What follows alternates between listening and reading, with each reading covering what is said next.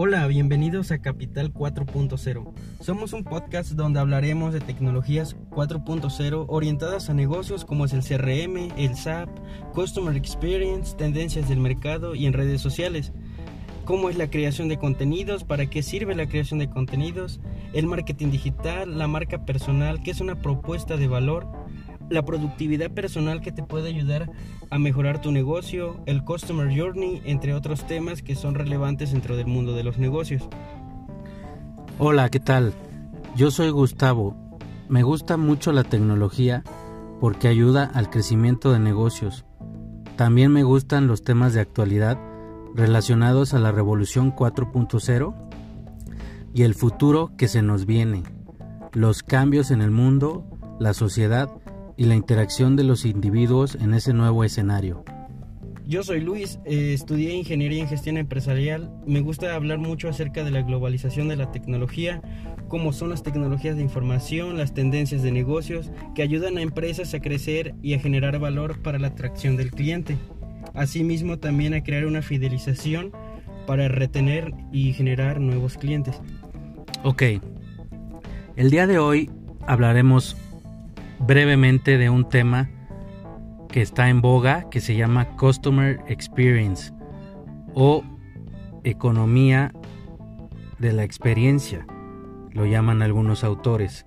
Eh, ¿Qué es el Customer Experience o experiencia del cliente o economía de la experiencia? Bueno, el término Customer Experience surge de las interacciones entre una empresa y sus clientes y se basa sobre todo en las emociones y sensaciones que tienen estos una vez que conocen los productos o servicios de la empresa en cuestión. Una interacción puede incluir conciencia, descubrimiento, cultivo, defensa, compras y servicio. La clave está en que el cliente viva una experiencia de compra como algo único y lo tome como tal como una experiencia desde su primera hasta su última interacción.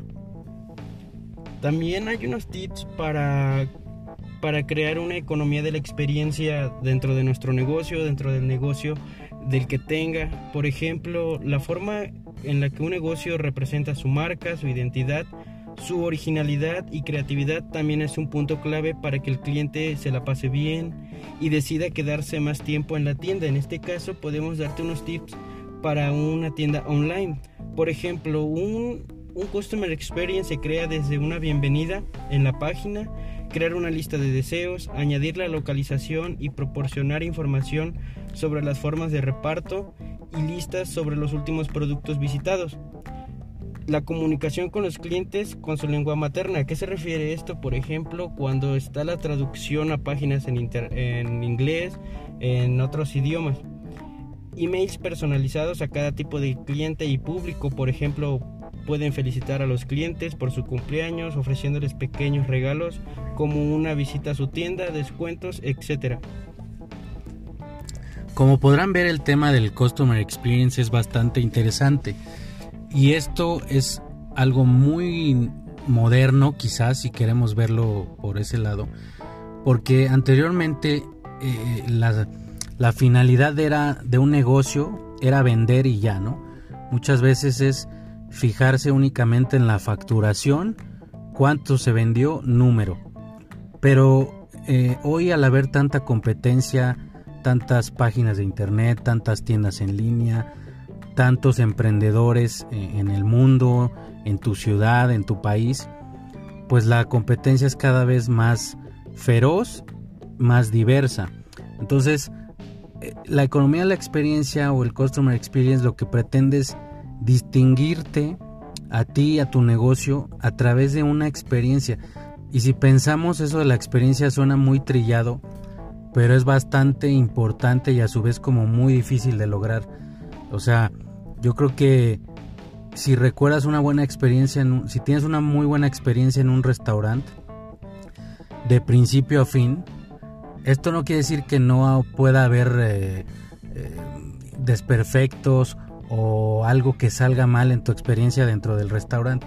Sin embargo, si existe algún punto que se, que te incomode a ti en el, en el restaurante, que se pueda resolver de una manera satisfactoria para que toda, toda tu experiencia en ese restaurante sea algo que te deje una sensación y una emoción de lo que hablábamos aquí anteriormente bastante agradable, con lo cual genera que tú seguramente regresarás a ese restaurante, lo recomendarás eh, y podrás eh, pues fácilmente cuando pienses en un lugar agradable para tener una buena experiencia o donde hayas tenido una buena experiencia comiendo, en este ejemplo, en este restaurante, pues seguramente estará en tu top of mind eh, recomendar a este restaurante.